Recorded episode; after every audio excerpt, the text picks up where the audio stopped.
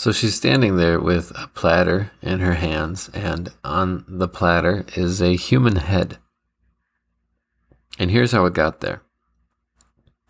Her mother left her father to marry her father's half brother, who was also her mother's half uncle. John the Baptist pointed out the obvious sinfulness of the situation, and her mother and new stepdad threw him in prison for it. Stepdad was satisfied with that and even liked bringing John up to talk with him, not like a friend, more like a pet.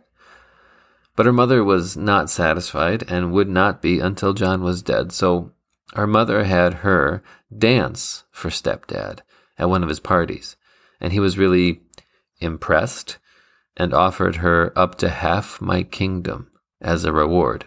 He was kind of a king, by the way. And her mother seized the opportunity and told her to ask for the head of John the Baptist on a platter. And now she's standing there with a human head on the platter in her hands. And a thing she could have been thinking is this is pretty messed up. Right? Like she's a teenager and a kind of royalty. And it's not just our culture that squirms at a teenager dancing so that stepdad can watch.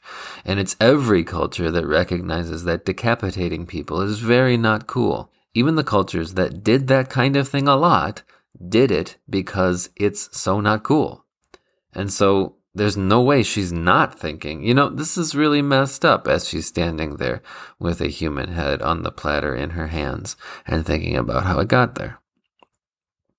Another thing she could have been thinking is this was a pretty shameful waste, right? Like she's a teenager and a kind of royalty, and she probably should have recognized it as a shameful loss of life, even if she had no regard for John. But also, she had worked for and earned a reward, even if it was kind of in a messed up way. Up to half my kingdom, King's stepdad had said. She could have asked for, I don't know, the best food, the finest clothes, beachfront property, a pony, or all of it but she let her mother tell her what to ask for. And it wasn't something either of them could actually use. It was a human head on the platter in her hands. She could also have been thinking, this is what adults do with disagreements?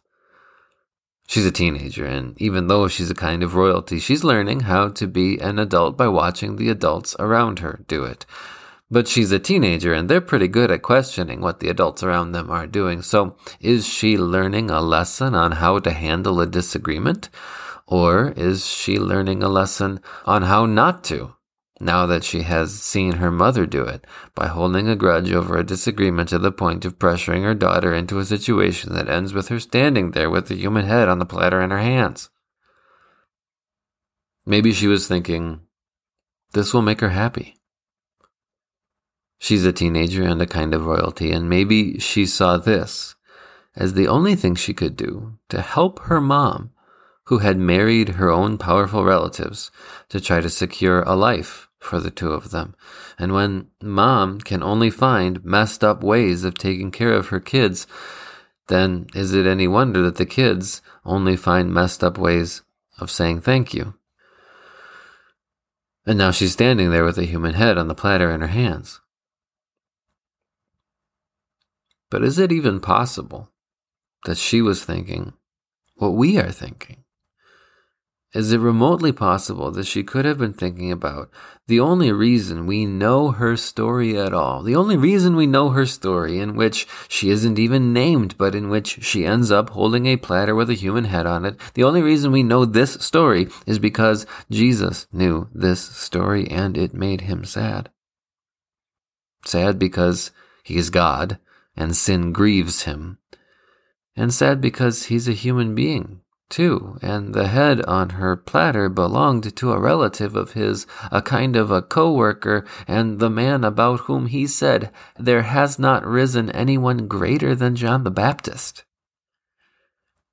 And sad about John's death, Jesus did go on with his ministry of taking care of people according to God's will, of disagreeing with people who wanted him dead for it and yet whom he always only forgave, of asking for nothing for himself but giving everything to others, of witnessing how messed up humanity is and loving us anyway and dying for us to save us from how messed up we are, of atoning for the sin that grieves God and making his Father happy by saving us.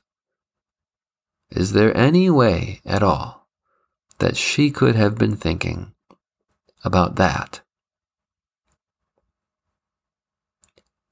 If there is any way that a glimmer of faith was in her heart to put something like those thoughts in her head, here's how it got there. In exactly the same way it got into your heart and mine through the message of Jesus. The same message that led the owner of the head on the platter in her hands to point out obvious sin and give her family both an opportunity to hear about Jesus and a reason to want him headless. We can see that people's lives are pretty messed up. We can only guess what they're thinking about the mess. It's not our job to judge the mess or guess their thoughts.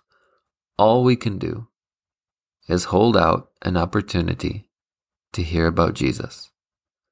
Sometimes that will also give them a reason to want us headless, and if they don't see how messed up and wasteful and petty that desire is, we're not going to show it to them by judging them or their thoughts.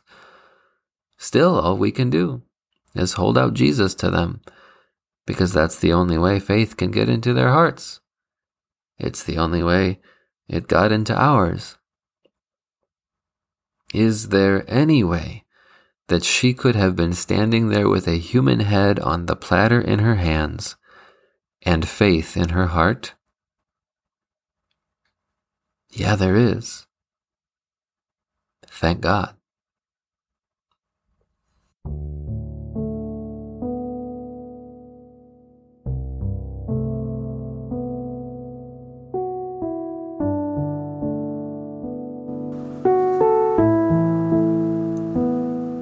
You and I are dust and breath, loved by God, bought by Jesus. This podcast is written and produced by me, Ethan Cherney, a WELS pastor serving Bethel Lutheran Church of Menasha, Wisconsin. Get in touch on Facebook at Dust and Breath Pod, on Twitter at Dust Breath Pod, or by emailing dustandbreathpod at gmail.com. Outro music arranged and performed by Mr. Peter Shawy, who is like a rain cloud in spring. Thank you for listening. Don't forget to subscribe. And if you could leave a review in iTunes or just share an episode on social media, I'd really appreciate it. It's the only way other people can find the show. Now, go do what God made you to do, be who God called you to be, go see what God can do with dust and breath and faith in Jesus, his Son.